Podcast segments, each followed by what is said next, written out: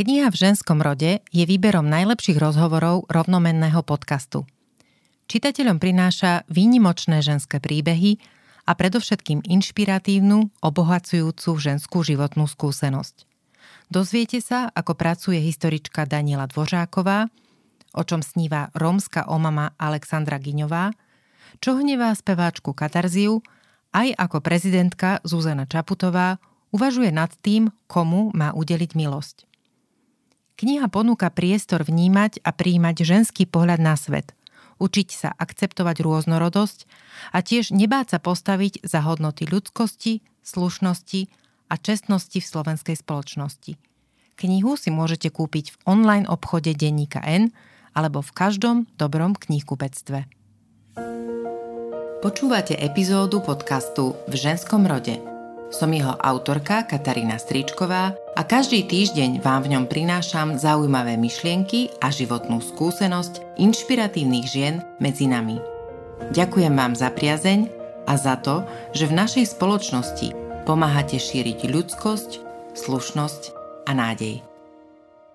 Tento rozhovor som mala pôvode nahrávať s Alenou Srnčíkovou ako mamou transrodovej céry. Keď som však v deň nahrávania prišla do štúdia, Našla som tam ženy dve, Alenku a jej dceru Charlotte. Vznikol tak jedinečný rozhovor nielen o niečom, čo je pre mnohých stále výzvou pochopiť, ale predovšetkým o potrebe uznania našej spoločnej ľudskosti. Najviac ma dojali tieto Šarlotine slova. Celý život hľadám lásku k sebe. Neviem prijať to, že by som mohla byť ľúbená, pretože mi bolo zo strany spoločnosti celý život ukazované, že si to nejakým spôsobom nezaslúžim. V ženskom rode dnes nie len o nádeji a láske, ale aj o ľudskej krutosti, o hľadaní a príjmaní seba samých a o tom, aké náročné je bojovať za právo na bytie každý jeden deň. Alenka, pamätáte si, čo ste cítili v ten moment, keď ste prvýkrát zistili, že ste tehotná? Bol to krásny pocit, pretože uh, ja som prvé dieťa potratila. Takže uh, toto už bolo vytúžené dieťa a naozaj sme sa tešili s manželom neskutočne, že čakáme dieťa. Ako ste to tehotenstvo prežívali? Tak uh, tým, že som bola tehotná v podstate pred 30 takže už som mala ten vek. Uh, prvé tri mesiace to bolo strašné, ako mi bolo zle ale potom to bolo najkrajšie obdobie za celý môj život. Cítila som sa fyzicky dobre, psychicky dobre, bolo to akože najkrajšie obdobie pre mňa. Naozaj. A rozmýšľali ste nad tým takým tým klasickým, že či čakám dievča alebo chlapca, takéto? tak to Aké bolo... budú mená a podobne? No samozrejme, lebo však to asi každá mama tak e, ja som si dala povedať, že aké to bude mať pohlavie dieťa. Vedeli mm-hmm. sme, mali sme aj e, vybraté meno, pretože to sme si tak povedali, že aké asi bude, keď bude chlapec, keď bude dievča. Tak sme sa shodli s manželom a my sme v podstate aj to dieťa oslovovali tom, tým menom už, keď bolo v brúšku. A ako, aké to bolo meno? Tak to, to meno práve, že nechceme hovoriť, mm-hmm. to je mhm. tá vec, ktorá už e, je kde si za nami, takže to, to nie. Ja by som možno rada doplnila, že mne osobne to nevadí, keď sa ako keby bavíme mm. o mojom starom mene, ale možno veľa transrodových ľudí to nemá rado. Pretože mm-hmm. som nechce ako keby pripomínať tú fázu života pred svojou tranzíciou. Môžem hovoriť o tom, že je to nejaká identita, ktorá bola predtým, alebo nie? Uh, ja to ako keby nejakým spôsobom, že nerozdelujem. Ja ten, ten môj život stále pokračuje a je mm-hmm. to proste, že moja minulosť. Mm-hmm a stále na to ako keby prihliadam tak, že ja to nevymážem, pretože ja som to zažila. Mm-hmm. Takže ako keby ja som s tým úplne že stotožnená, ale vravíme, že možno sú to aj niektorí ľudia, ktorí na to nechcú spomínať, pretože Rozumiem. to bolo pre nich, že možno bolestné obdobie. Mm-hmm. Uh, vrátim sa k Alenka k vám. V jednom rozhovore ste spomenuli, uh, ktorý som teda čítala, že ste od malička vnímali, že vaše dieťa je iné. A na schvál používam slovo dieťa alebo označenie dieťa, aby sme neboli v tom rode. Hej? Čiže čo, v čom bolo ako keby viac iné než iné deti? Čo to znamenalo? Uh, Charlotte bola od malička také jemné dieťa. Uh, výzorovo, uh-huh. aj správaním. Uh, už keď sme išli ešte len prvýkrát k lekárovi a teraz otvorili sme tú perinku, deku a tak ďalej, hovorí, že aké máte krásne dievčatko. Takže úplne akože aj výzorové. A potom už, keď rástla, tak mala možno tie záľuby také, ktoré skôr sa pripisujú dievčatám, ale to je len ten stereotyp náš, že tým, že mala babiky, ale ono to nebolo len o tých babikách, mala aj Lego, mala aj autička, ale potom začala, začali prevládať tie babiky, oblíkala ich a tak ďalej. Mm-hmm. A naozaj aj možno tým, že ja mám rada módu, mm-hmm.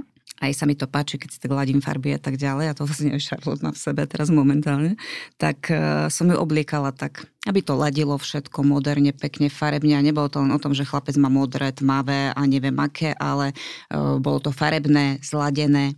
A takisto uh, potom viac menej už keď rástla a bolo to asi v akom veku, keď už si začala tak uh, tie svoje módne tieto dávať do toho. Od 11, 11, no? 12, 13. No, no. Tak tam to už bolo o tom, že uh, sa začala obliekať extravagantne. Uh-huh. A chodili sme na nákupy, to bolo jedno, či to bolo um, chlapčenské oddelenie, dievčenské oddelenie. Kupovala si to, čo sa jej páčilo. To znamená, že aj keď zobrala napríklad že šaty do ruky, ale vedela som, že to perfektne zladí s nohavicami, s tričkom, s košelov a tak ďalej. Čiže my sme nevyberali a neriešili, že toto je chlapčenské, toto je dievčenské. Brali sme to tak, že toto sa jej páči a vyzerá to dobre. Kedy ste sa, Charlotte, začali oslovovať aj sama ako dievča? Až po mojom coming oute, ktorý bol v roku 2020 na jar. A to len preto, pretože ja som ako keby moju existenciu nepripisoval len tomu, oslo- ako ma ľudia oslovovali. Tým, že ako keby rodičia mi stále od malička dávali tú voľnú ruku, že rob to, čo ťa baví a nikdy ma ako nejakým spôsobom nepritlačili do kuta, že a si chlapec a budeš hrať futbal, tak vlastne ako keby ja som nemala tu ani potrebu na, sa nad tým nejako zamýšľať. Čiže reálne ste stále dobre, opomeniem oblečenie, uh-huh. opomeniem hračky. Ja mám troch synov, ktorí sa prejavujú ako chlapci a pamätám si dodnes, ako sa ma pýtal dvaja z nich to boli nezávisle, sa ma pýtali, keď prišli zo škôlky, že či je niečo zlé na tom, keď sa hrajú s bábikami a s kočíkom, mm-hmm. lebo že ich to baví. A jeden hovorí, ja som sa celý deň hral s kuchynkou, je to mami zlé? Čiže toto opomeniem, hej, toto nie je ano. pre mňa podstatné. Skôr ma zaujíma uh, ako keby to premyšľanie o samom sebe. Ja sa priznám, že uh, keď idem spätne do svojej puberty, alebo do tých asi zhruba 13-14, tak už som proste premyšľala aj o tom, že kto som ja v súvislosti s inými spolužiačkami, spolužiakmi. A nemala som asi pod, nejaký pocit inej identity, ale to je asi celkom iné, ak, je, ak sa teda niekto, kto má nejaké fyzické telo, necíti v tom tele že mu ako keby patrí. Neviem to ináč osloviť, eh, teda vysloviť. Ako, ako ste to prežívali? Ja som ako keby od malička cítila, že je asi niečo inak, ale tým, že vlastne som vyrastala v dobe rok 2008 až 10 to bolo, keď som mala do 10 rokov a vlastne tá informovanosť o tranzícii na Slovensku vôbec nebola. Čiže ako keby ja som ani nemala ja som ani netušila, že vôbec niečo také ako tranzícia alebo že transrodoví ľudia sú a existujú. A možno keby som vyrastala v tejto dobe, tak by som ako keby pomenovala to, že sa cítim ako žena o mnoho skôr. Takže ja som stále vnímala tie rozdiely, to, že mi nebolo príjemné napríklad byť na telesnej s chlapcami, ale ja som nevedela prečo. Ako keby ja som to nemala v sebe pomenované, ale ja som mala ten pocit, že niečo je inak. Tým pádom ja som, alebo to, že som sa bavila s dievčatami, ja som videla, že dievčata nejako vyzerajú, ja vyzerám rozdielne, ale tiež som nevedela, že prečo to vnímam. Mm-hmm. Že ako bolo to pre mňa prirodzené to vnímať, ale nebolo možno také vo mne to pomenovať. Rozumiem, nebol ten slovník, ten ano, jazyk ste nemali. presne tak. Uh, Alenka, vy ste mali ste rozhovory so svojou dcerou na túto tému, alebo do akej miery ste vnímali, že, uh, že táto že to nie je len o, o tom, že máte syna, ktorý má rád módu alebo ktorý sa rád mhm. oblieka farebne, ale že tam proste niečo nesedí hlbšie? My sme sa rozprávali o tom samozrejme, pretože my od malička máme so Charlotte veľmi blízky vzťah. Hovoríme o hocičom, čiže aj keď bola malá, tak to nebolo o tom, že toto je dieťa, my sme dospeli, tak sa nebudeme baviť, ale my sme sa bavili na hociaké témy, takže ani tu nebola bariéra medzi uh-huh. nami. A e, často som sa jej pýtala, lebo my sme v podstate, e, skôr sme si mysleli, že, že bude gay. Uh-huh. Povieme to rovno, uh-huh. takto. E, a už e, keď išli roky a začalo už aj s tým obliekaním, mala dlhé vlasy a to áno, aj to mhm. oblečenie, mm-hmm. my sme viac menej e, riešili tie veci e, vonkajš, Vizuál, vonkajškom, vizuálne. Mm-hmm. Vizuálne, pretože áno, my sme nevideli do nej, že čo, ale ja som otvárala tú tému, pretože uh, vedeli sme, že existujú transrodoví ľudia, len to nebolo o tom, že transrodoví, boli to, že transexuáli, tie staré výrazy, akože stereotypné a, mali, a takisto sme nemali o tom predstavu, že čo to je, len že asi niečo také existuje. A v istom období už som aj začala rozmýšľať, či to nebude takto. A ja som sa aj pýtala, že ako sa cíti, či sa necíti trošku inak, keď už aj tie prejavy má také dievčenské a tak ďalej. Čiže ja som otvárala túto tému. A, ale Charlotte mi stále hovorila, že ja sa cítim dobre tak, ako som. Si pamätáš na to? A, no, pretože ja by som možno aj rada spomenula to, že moja puberta prebiehala podľa mňa trošku inak ako napríklad u mojich spolužiakov chlapcov, pretože ja som bola stále viac feminíne. Ja som ako keby stále vyzerala veľmi podobne, ako vyzerám teraz, čo mm-hmm. som mhm. vlastne na hormonálnej substitučnej terapii. A stále to bolo také, že ja som ako keby možno mala spomalenú tú pubertu a mm-hmm. tým pádom bola som spokojná tak, ako som. Rozumiem. Takže vlastne ako napríklad to, že napríklad môjim spolužiakom začali rásť fúzy a brada, a mne možno nerastlo doteraz. Mm-hmm. Takže možno keby to ako bolo tak, že moja puberta by bola veľmi rýchla a veľmi skorá, tak by som si uvedomila, aha, nic s tým sa takto OK, mm-hmm. čo to je? Rozumiem. Mm-hmm. Vy ste tiež spomenuli v, to, v jednom z rozhovorov, že vám okolie dávalo najavo, že to, čo sa deje zo Charlotte, je váša chyba. Že ste ju nabádali príliš, alebo že dostala veľkú voľnosť, že ste chceli dievča, tak ste si ju tak vlastne vyformovali tou no. výchovou. Ako ste sa cítili pri takých rečiach? Uh, ja som uh, veľmi liberálny človek v zmyšľaní a preto som nevidela akože ja, že robím...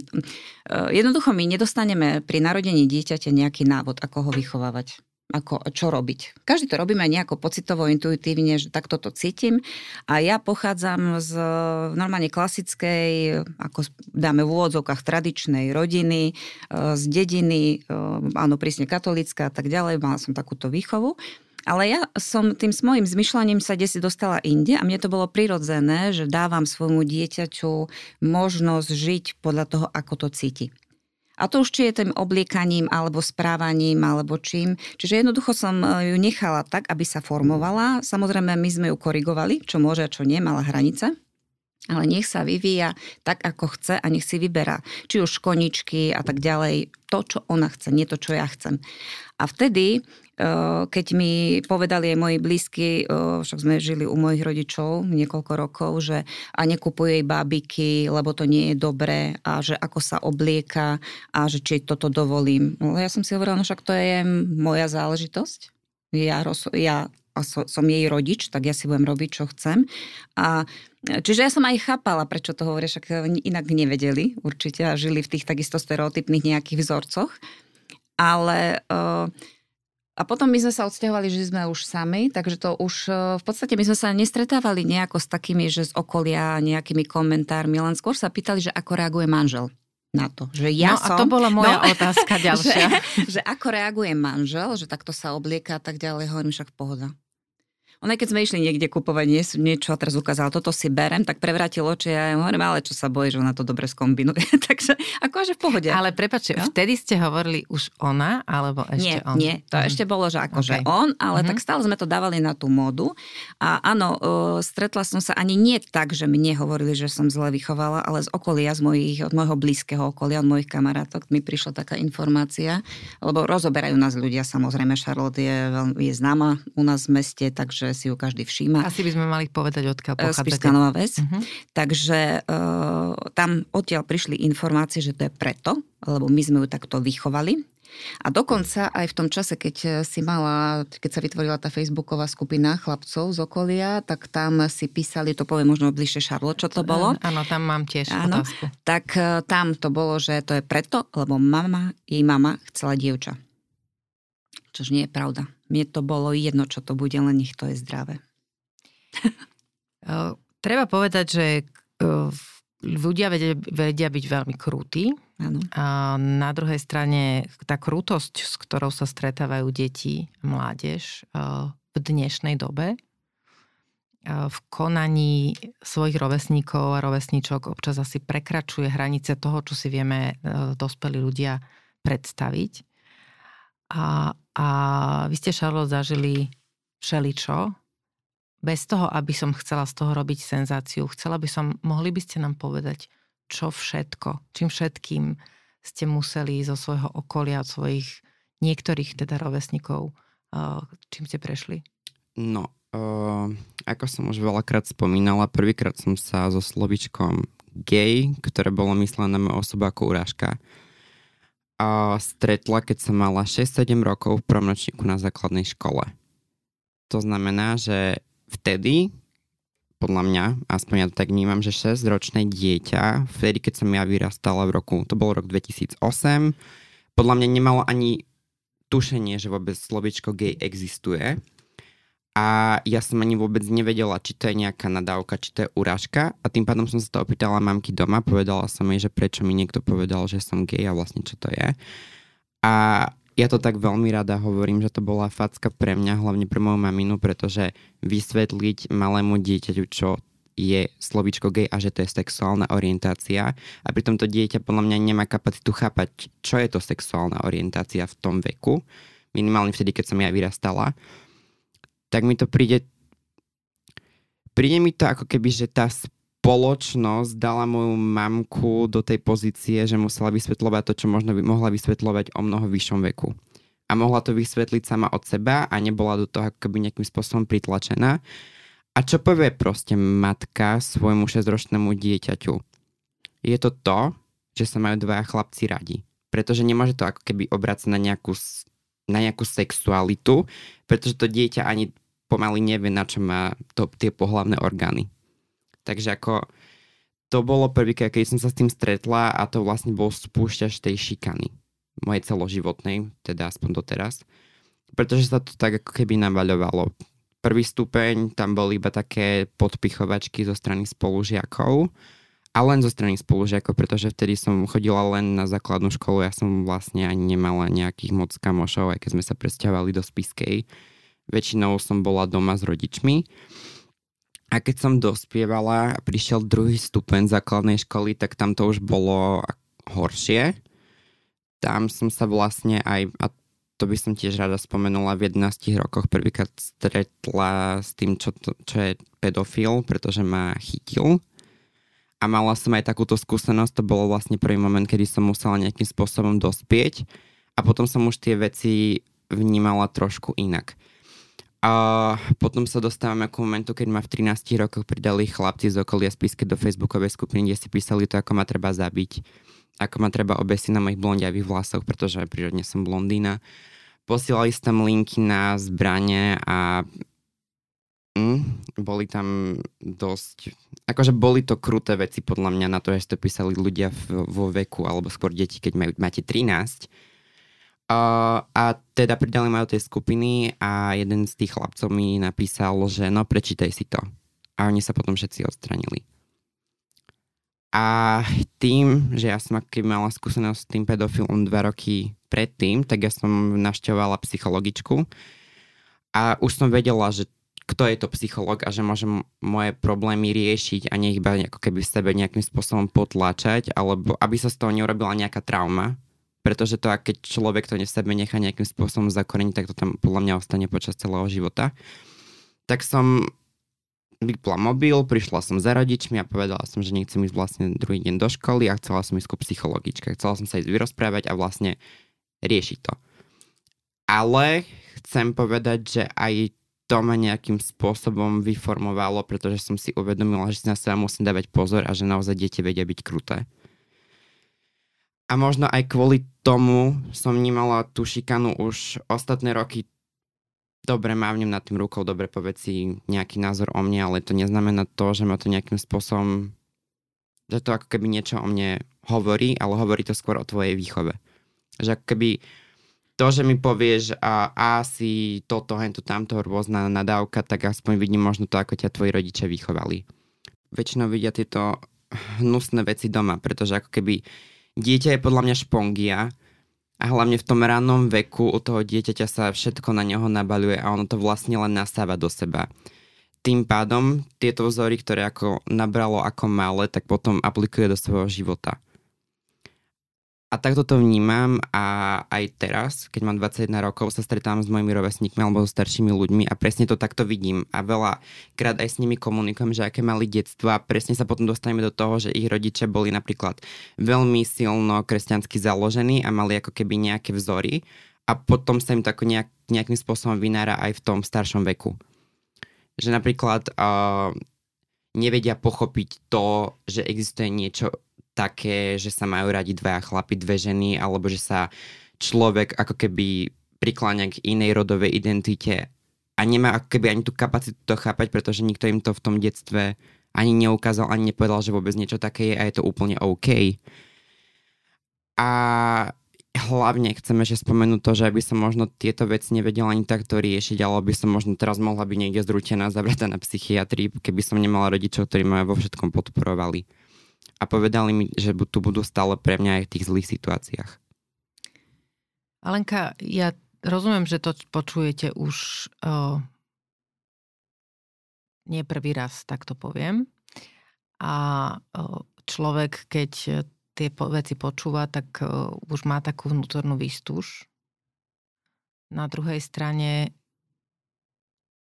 nepochybne sú to ťažké situácie, ktorými musí mama prejsť. Ako si na to spomínate, keď prišla s tým Charlotte prvýkrát? Um, no bolo to hrozné, pretože si poviete to dieťa a s čím sa musí stretnúť, pretože dospelý človek má problém s niečím takým sa vysporiadať a nie, že, že takéto dieťa. Takže um, no bolo to ťažké určite, len um, bolo to Myslím si, že my sme sa zo Charlotte rozprávali otvorene od malička, ako som povedala. To znamená, že neexistovala téma, na to, o ktorej by sme sa nebavili.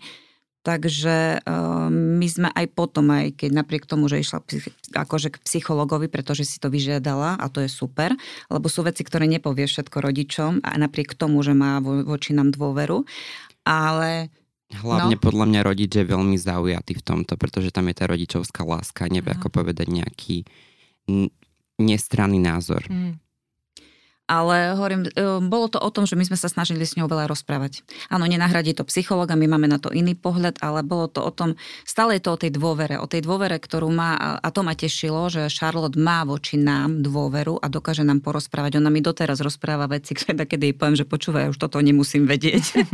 ale na druhej strane to oceňujem, že ona mi verí. Asi sme vytvorili doma to prostredie také otvorené a naozaj, že mohla prísť hoci čím, hoci čo povedať a nebolo to o tom, že by sme ju súdili, áno, boli aj ťažké chvíle, lebo my sme veľmi temperamentná rodina, hlavne my dve, takže my si vieme povedať tak e, veľmi ostro a všetko, ale potom sa veľmi rýchlo dáme, akože stačí 5 minút a potom veľmi rýchlo nájdeme zase spoločnú reč. Ale ono to aspoň vyčistí ten vzduch. že sa pohádame a potom to nejakým spôsobom aspoň opadne, že to nedržíme v sebe. Ono, ja som tiež zástanca toho, že treba veľa rozprávať, pretože len vtedy sa naozaj tie veci môžu javiť a, a, a prijať také, aké sú. A človek nežije v nejakých predstavách, že možno je niečo hm. nejako a, a, a bojí sa, obáva sa a nakoniec príde na to, že sa bal úplne zbytočne. A, a určite, čo sme mali aj tie debaty o tom, že aký je život, lebo život sa neskladá len z toho, že máme krásne chvíle, ale máme aj tie zlé chvíle, tak som stále hovorila, že je mi to ľúto, čo prežíva, ale určite ju to posilní do budúcna a určite ju to niečo naučí že ona taká nebude, minimálne, že nebude takáto voči iným. Lebo to si pamätám vtedy, keď e, prišla za mnou po tých všelijakých tých e, situáciách v škole a hovorí mi, mami, vy ma učíte, že mám rešpektovať ostatných, akí sú. Prečo to nie, nie je tak voči mne? Prečo to nie je také isté? Prečo nie, tiež nie sú tí rešpektujúci? No čo poviete? Čo tomu dieťaťu poviete? Takže je to ťažké a ešte čo by som chcela spomenúť, to, že deti sú, e, vedia byť zlé, OK, ale keď učitelia sa vysmievajú v podstate z toho dieťaťa, pretože mala situáciu aj takú, že učitelia ju zosmiešnili pred ostatnými žiakmi, tak kde je ten vzor? No to nie je učiteľský vzor. No toto nie je učiteľský vzor. E, bola situácia, keď nechcela chodiť na telesnú, pretože ju chlapci vyhadzovali zo šatne, ty tu nepatríš, choď vedľa do dievčanskej šatne. No, tak sme išli za učiteľom, pretože e, chcela ísť na konzervatórium, tak nemohla byť oslobodená od telesnej, mm-hmm. ale musela cvičiť. Tak sme boli za ním, že nech ju nechá tam, nech si niekde cvičí, lebo proste, že to zle prežíva, keď je takto vyhadzovaná a zle sa cíti. A učiteľ povedal, a nie je to tým, ako vyzerá? Ešte učí ten učiteľ? Neviem. Ani ma to už nezaujíma asi. Podľa mňa áno. Ale rada by som ešte možno k tomu povedala to, že tým, že ma tí chlapci zosmiešňovali, ja som možno bola aj vtedy rada, že som s nimi necvičila. A čo dievčatá? No, my sme hlavne mali to, že na našej škole bola telesná výchova rozdelená na chlapcov a dievčatá a my sme vlastne Často cvičili, je to tak? že my sme ako keby cvičili takto, že ja som ani nemala napríklad možnosť to, že cvičiť s dievčatami, alebo to, pretože ja som sa aj prevažne bavila s dievčatami, mm-hmm. ale nebola tam tá možnosť, pretože školy na to ako nejakým spôsobom nie sú podľa mňa ani pripravené, ani prispôsobené. De, de, delili rozvrh, to znamená, že v tej Áno, hodine, keď bola tak. telesná, tak bol nejaký iný. Áno, napríklad mm-hmm, dievčatá mali, že biológiu Jasné, vtedy. Chápem. A to bola tiež podľa mňa celkom akože kameň úrazu, bol to kameň úrazu, pretože tým, že napríklad sme mali rozdielnú biológiu na dievčatá a chlapcov, mne bolo veľmi nepríjemné. Napríklad, keď sme na biológii riešili niečo, že chlap a žena a všetci pozreli na mňa, keď sme sa bavili, že o chlapoch napríklad, alebo o ženách, a potom tam bolo počas zadnej lavice, že sa niekto smial, že však on mm-hmm, mm-hmm. Čiže ako, no bolo to nepríjemné a možno aj tieto momenty vo mňa, keby zavreli tie dvierka toho, sa zamýšľať nad tým, že kto som. Mám otázku o vzťahoch v rodine, v rámci ktorej nie všetci sú asi schopní prijatia tak otvorene ako vy s manželom. Áno. Čo to robí so, vzťah, so vzťahmi, so, s tou dynamikou? Myslíte našu širšiu rodinu? Áno. Tak túto tému veľmi nemám rada, pretože Um, ja v podstate neviem, ako to je. Ja som najmladšia z mojich súrodencov a nikdy ne, medzi nami neboli, že nejaké také veľmi blízke vzťahy, lebo sme každý vyrastali tým svojim, nejakou to svojou cestou. A e, čiže nebolo to o tom, že by sme sa nejako veľa stretávali, rozprávali a tak ďalej, ale teraz je to už uh, úplne ticho. Jednoducho mám pocit, uh, že Charlotte prestala existovať.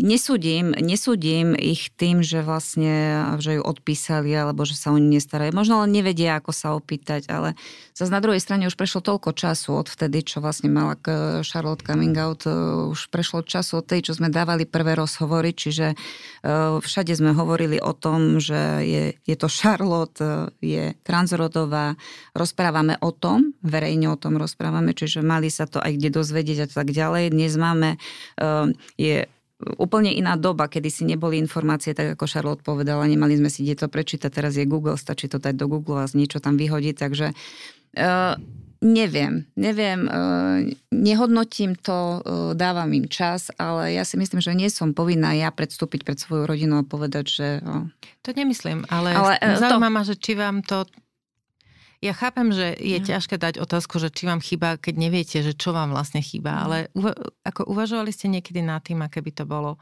že či vám chýba tá rodina, možno aj vám, Charlotte, ktorá, že či by to bolo či by to nejakým spôsobom prispelo aj možno k vám, k vášmu pocitu vlastného prijatia, keď rozumiem, že vy ste zjavne úplne v, v poriadku s tým, kým dnes môžete byť?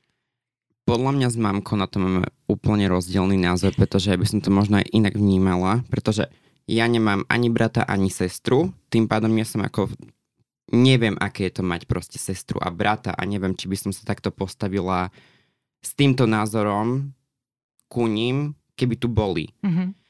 Čiže uh, ja hlavne moju širšiu rodinu už ani nerada nazývam rodina, pretože ja som akoby už dlho od nich nepocitila to, čo by som podľa mňa od rodiny mala cítiť. A to je podporu, rešpekt.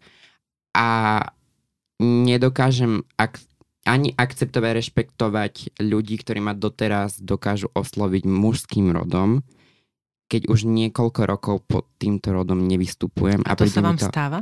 Stáva sa to a, mám, a veľakrát to počujem, pretože naša babka je ako keby v, v kontakte aj s nami, aj s ostatnými. Sem tam mi niečo povie, podľa mňa mi nechce ani povedať ostatné veci, pretože vie, že by mi to nejakým spôsobom ublížilo. A to, keď ma dokázala prijať 81-ročná žena, ktorá je kresťansky založená, a mala presne tieto vzory to, že v tej dobe vlastne, keď aj moja babka vyrastala, tak to ani nebolo, ani sa o tom nehovorilo, že neexistujú niečo, že lesby, gejovia a ostatné veci. A keď to dokázala prijať cez lásku, že jej vnúča sa chce žiť v inom rode, ktorý jej patrí, a dokázala to, tak ja nechápem, prečo ostatok rodiny to nedokáže prijať. Mm-hmm.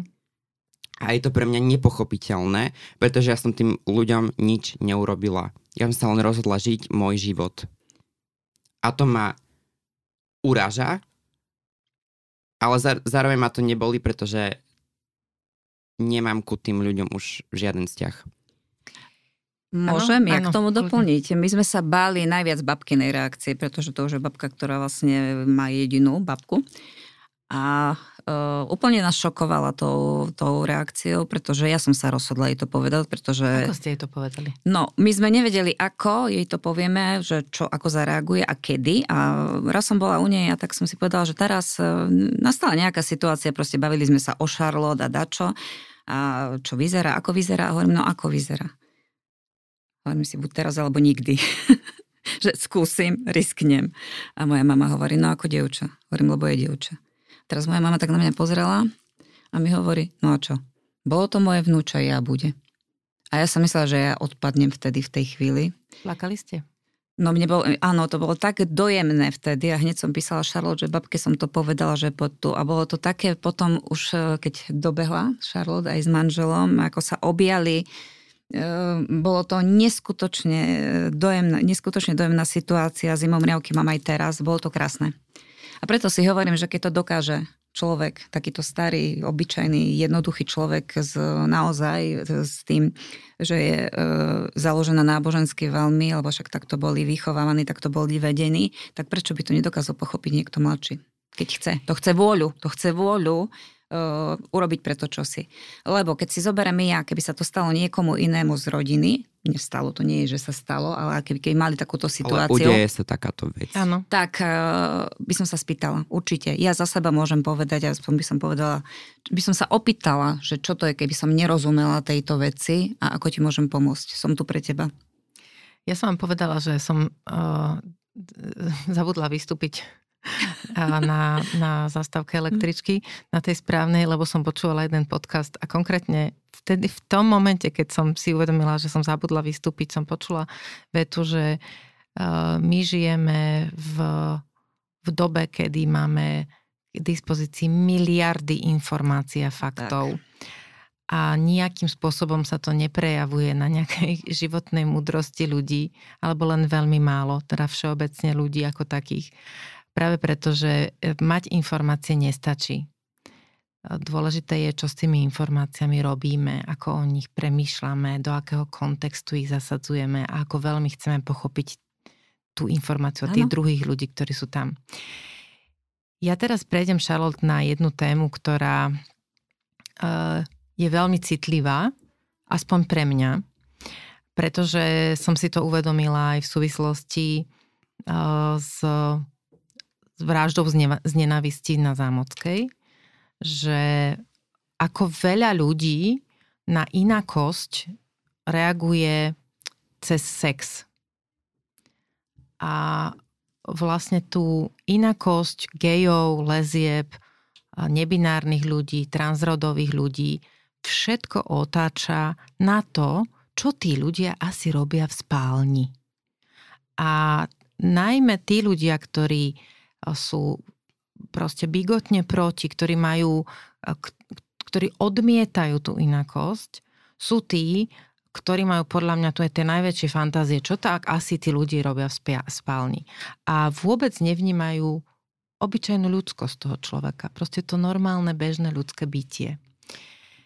Um, chcem sa spýtať práve na to, keby ste mi Keby ste nám mohli proste opísať, ja neviem, prepačte, to je taká, ani nemám otázku presne, že ako vlastne prežívate vy to svoje bytie, tú svoju Charlotte v sebe, keď uh, stále žijete v tele, aj keď prechádzate tranzíciou, ako som pochopila, ktoré vlastne nemá ten rod, s ktorým sa stotožňujete vnútorne. Nemá to pohlavie, prepačte. Chápem a ďakujem za otázku, pretože podľa mňa veľmi dôležité sa o tomto baviť. A veľmi rada sa o tom práve, že bavím, pretože je mi to veľmi blízke a, a keď som začala dospievať a začala som si uvedomovať, že sexualita a tieto veci, pretože je to prirodzené, máme to v sebe, pretože je to budová záležitosť. A málo ľudí podľa mňa to vníma aj ako citovú záležitosť, pretože sex nie je len o pude, ale aj o cite. A tu nastáva ten problém, pretože um, ja som bisexuálna, tým pádom nerozdelujem to, či sa, páči sa mi aj ženy, aj muži, ale môžem to nazvať, že som aj pansexuálna, pretože mi ide viac o to, ako ten človek, čo má v sebe, akým je. A to možno veľa ľudí nepochopí, ale ja to takto, takto mám. A ak sa ideme napríklad baviť o mužoch, veľa z nich ma vníma ako len sexuálnu hračku alebo nejaký fetiš. A ak to tu môžem spomenúť, za to môže aj veľmi porno, pretože ženy, transodové ženy v porne, sú väčšinou len ľudia, ktorí ani nie sú na hormónoch a proste majú len nejaké operácie na to, aby vyzerali ako ženy a ľudia si nevedia, ani si neuvedomujú, že to je vlastne len nejaká fantázia že to takto vzniklo, že to vôbec takto v reálnom živote nefunguje. A veľmi ťažko sa mi podľa mňa aj navezujú nejaké vzťahy, hlavne s mužmi, pretože je pre mňa ťažké sa im otvoriť. Je to dosť ťažké, pretože veľa chlapov v mojom živote, ktorí tu aj nejakým spôsobom boli a mali sme aj nejaké medzi sebou nejaké sexuálne aktivity.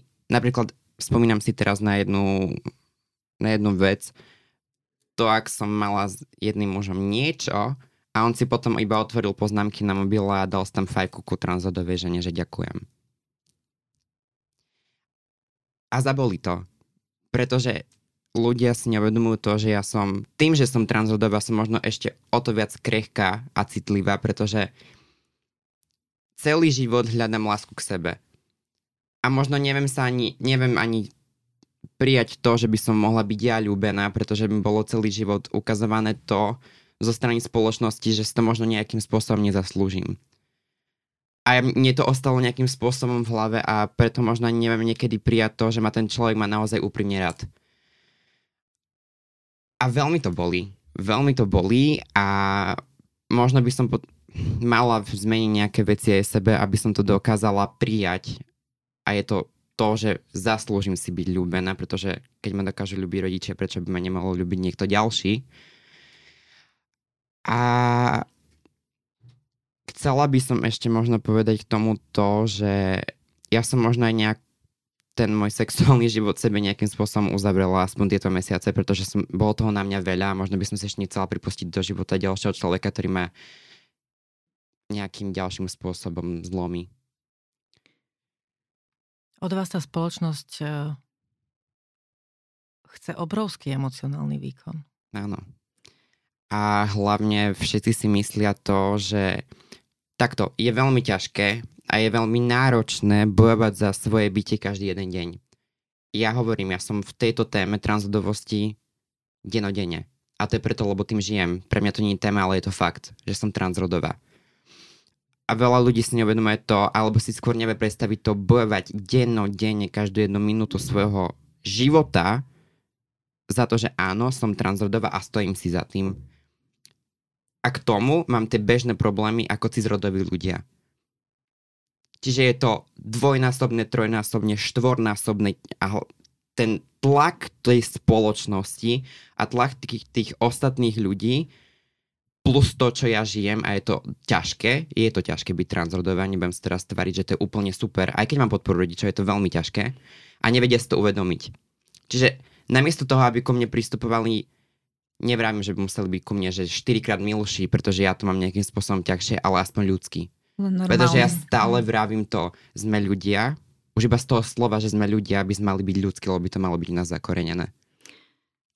Uh, ono, ja takisto nechápem, čo dáva tým ľuďom, ktorí aj dávajú tie zraňujúce otázky všelijaké vôbec, uh, uh, že prečo to robia, prečo si dovolujú, lebo si to nedovolia k cizrodovým mužom, uh, ľuďom, uh-huh. že nespýtajú, nespýta sa len tak, že chlap chlapa, čo máš medzi nohami alebo tak ďalej, ale voči transrodovým ľuďom si dovolia hocičo a hociaké otázky necitlivo, jednoducho, kto im dáva to právo jednoducho takto zraňovať týchto ľudí. Mne sa ešte páčilo to, ako mamka teraz povedala, že ty s rodovým mužom, pretože ja stále hovorím, prvotná myšlienka, ktorá z nás vyjde, je tá správna, pretože aj cizrodových žien sa väčšinou pýtame otázky, ktoré by sme sa ich pýtať nemali, pretože sú to ženy. A v spoločnosti to je tak, že a žena má nižšiu priečku ako cizrodový muž, čiže máme to právo sa jej to pýtať. Čiže ten stojí úplne hore, Ja to tak stále jeho... hovorím, že ja to opisujem ako trojuholník, kde na vrchu je cizrodový heterosexuálny biely chlap a na spodku tej pyramídy som ja, transrodová žena a podobno ešte čierna transrodová mm. žena, čiže my sme úplná opozita. Čiže pri tom, keď ten cizrodový biely heterosexuálny chlap má všetky práva, ja naopak nemám polku z nich. Ja sa za seba priznám, že kedysi som veľmi rada počúvala, ale nie celkom som rozumela podcastom, rozhovorom teda s čiernymi ženami, teda s, s, so ženami, ktoré mali, ktoré teda majú tú zažitú skúsenosť černožskej menšiny, ktoré rozprávali o, o tom, ako, sa pre, ako prežívali vlastne neprijatie vo väčšinovej spoločnosti. A naozaj som nerozumela, nevedela som precítiť Nevedela som proste, že aké to naozaj je.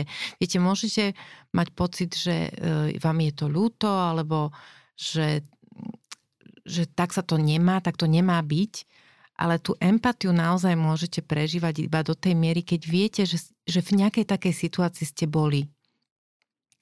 A ja som e, napriek tomu, že žena, tak e, privilegovaná tým, že som biela a že žijem v Európe a že žijem v spoločnosti, kde e, mám vysokoškolské vzdelanie, mám prácu, že vlastne som v tom rebríčku niekde. A priznám sa, že veľmi ťažko sa mi počúva vaše rozprávanie práve preto, že mi je nesmierne ľúto, čím idete. Ja sa pozerám v štúdiu na prekrásnu mladú ženu. Ďakujem. Ja e, akože naozaj ne, ako neviem z vás pustiť oči. Vyzeráte ako snehulienka. Ďakujem, ďakujem, ďakujem. A teraz vlastne e, to, čo človek vidí a to, čo človek počuje, e, mne prípada nesmierne krúte. A je mi to veľmi ľúto, že tým musíte prejsť a prechádzať každý deň. Keby som si tým neprechádzala, možno by som nebola teraz taká silná. No, musím povedať, že vaša mama a váš otec musia mať naozaj na tom veľkú, veľký, veľký podiel a práce, akým spôsobom vás udržali a vychovali. A ako mama sa skláňam. Ďakujem. Čo ale osobne prežívate v procese tejto medializácie a toho, že ste vlastne nástrojom osvety, aj vy ako rodičia? Aký to je pocit? My keď sme začali s našimi mediálnymi výstupmi, eh, predchádzala tomu debata jednoznačne zo Charlotte, pretože Eh, ona bola presvedčená od začiatku, že bude o tom otvorene rozprávať a že chce ľudí edukovať, pretože sa o tom v spoločnosti nevie, lebo všetko vyplýva z toho, že, nemá, že ľudia nemajú informácie, nevedia o tom. Jednoducho to je základ toho. Nerozumieme niečomu, tak buď sa toho bojíme, alebo to začneme odsudzovať, začneme ubližovať a tak ďalej. A vtedy sme si s manželom povedali, tak e, keď ona je rozhodnutá, že áno, tak e, a tým, že vlastne aj ja, keď som si hľadala informácie, vtedy, keď prišla s tým, že je transrodová, keď urobila ten coming out pred, pred nami, tak som si hľadala informácie a pochopila som, že tých informácií je strašne málo lebo skôr som počúvala možno tie také videá všelijaké z Čiech, českých transrodových ľudí a tak ďalej. A áno, aj tu bola na Slovensku, počúvala som rozhovory s Pavlinou Fichtočiernou, ona bola tá prvá, mm-hmm. ktorá začala o, svo, so svojím e, transrodovým synom Johanom rozprávať o tom verejne, čiže ona bola pre mňa taký ten vzor na Slovensku, ale nebolo tu nič viac tak sme si povedali, že je treba spoločnosť začať možno tiež o tom hovoriť a hovoriť svoj osobný príbeh, že e, my sme obyčajní ľudia, obyčajná rodina, ktorí má tie obyčajné problémy a to, že je dieťa transrodové, to je len nejaký niečo z toho, z toho nášho života, ale e, že sa pripojíme k nej a budeme o tom rozprávať. A Nerobíme to, že pre seba, lebo už som počula aj také noty, televízna hviezda, neviem čo všetko, hovorím, tak ako rada by som bola, nie. Rada by som bola skôr nie tá hviezda, ale aby som si do, žila ten svoj obyčajný život ako doteraz. Ale dáva mi to zmysel. Dáva mi to zmysel, pretože po tých mojich mediálnych výstupoch sa mi ozvali ďalšie mamy, že mi napísali, že videli niečo v telke a že e, že je to situácia, ktorú prežívajú v svojej rodine, tak sme sa aj stretli a rozprávali a to mi dáva ten zmysel. To mi dáva ten vyšší zmysel, že naozaj môžeme tým, že sme vyšli so svojím príbehom a že o tom rozprávame, tak dáme tým ďalším rodičom a tým deťom možno uh, tú takú istotu, že nie sme v tom sami. Že je tu niekto iný, kto prežíva a naozaj je tých e, transrodových ľudí a ich rodičov dosť, lebo však sme, je vlastne to združenie rodičov a priateľov LGBT e, i plus ľudí, takže tam prichádzajú noví rodičia a naozaj vidím, že má to zmysel. Má to zmysel. Ale na druhej strane to chcem povedať, že ešte, mm-hmm. lebo tým, že Charlotte, e, ona je veľmi aktívna, aktívna na Instagrame, na sociálnych sieťach a tak ďalej, ju kopec ľudí už pozná, už dávala kopec tých rozhovorov, že si maluje tak svoj terč na chrbát lebo je viditeľná. A hlavne po tej situácii, čo sa stalo na Zámockej, tak e, nebolo to o tom, že by sme mali nejaký väčší strach, lebo strach ochromuje, nechceme sa bať. Ale sú tam nejaké tie obavy, určite, to na, že môže sa stať hocičo. Charlotte, e, čo by ste teraz, keby som vám povedala, že nás počúvajú ľudia ako vy, v rôznej fáze toho prijatia, tej, toho vedomia, že aha, tak ja som vlastne toto, ja som vlastne tento človek v tomto tele. Čo by ste im povedali v tejto chvíli? Čo si myslíte, že by im mohlo pomôcť počuť? Hlavne by som asi chcela povedať, aby sa nebali, pretože všetko sa dá riešiť a možno sa mi o tom ťažko rozpráva preto, pretože ja mám tú rodinu, ktorá ma podporuje. A je tu veľa transdových ľudí, ktorí to nemajú. Čiže ja teraz nemôžem po- povedať a hlavne nechcem ani radiť, pretože nie som na to ani kompetentná, nemám žiadne vzdelanie ohľadom tohto, aby som mohla radiť ľuďom. Ale možno by som rada, bola rada, ak by každý transdový človek mal pri sebe aspoň jednu osobu, ktorá ho dokáže objať a podporiť.